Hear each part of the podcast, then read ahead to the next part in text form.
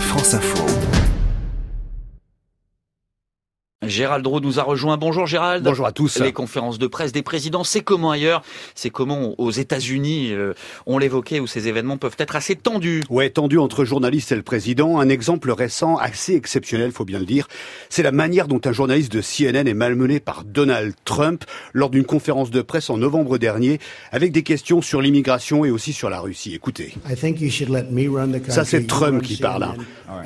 Je pense que vous devriez me laisser diriger le pays, il dit. Et vous, vous vous occupez de CNN, vous auriez de meilleures audiences. Voilà. Le journaliste de CNN tente de relancer le président, mais il est coupé. Le président lui rétorque That's enough, ça suffit. Le journaliste se débat comme un beau diable. Trump le rembarre, demande qu'on lui prenne le micro, et Trump s'écarte de son, de son pupitre pour répondre.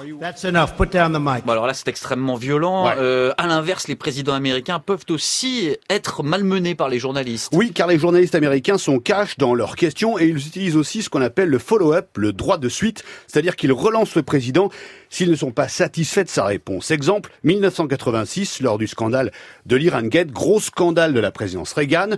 À l'époque, les États-Unis avaient décrété un embargo sur les armes contre l'Iran et son régime islamique. Mais voilà, on apprend que ces mêmes États-Unis ont en fait vendu des armes à l'Iran en douce, sans l'accord du Congrès américain, et cela pour dégager de l'argent et financer une guérilla en Amérique centrale. Ronald Reagan donne une conférence de presse, il passe un mauvais quart d'heure. On écoute la question du journaliste. Alors le journaliste rappelle à Reagan que quand il a lancé l'embargo contre l'Iran, il a demandé publiquement aux autres pays de faire pareil, notamment aux alliés, mais dans le même temps, les États-Unis violent secrètement l'embargo. Comment pouvez-vous justifier cette duplicité, dit-il? Et là, le visage de Reagan est blême, ses yeux montrent de la peur, sa voix est assez faible, il tente de répondre. Alors je ne pense pas que c'était de la duplicité, dit Reagan. Reagan se justifie comme il peut, mais le journaliste le relance, et là, ça fait mal. Écoutez.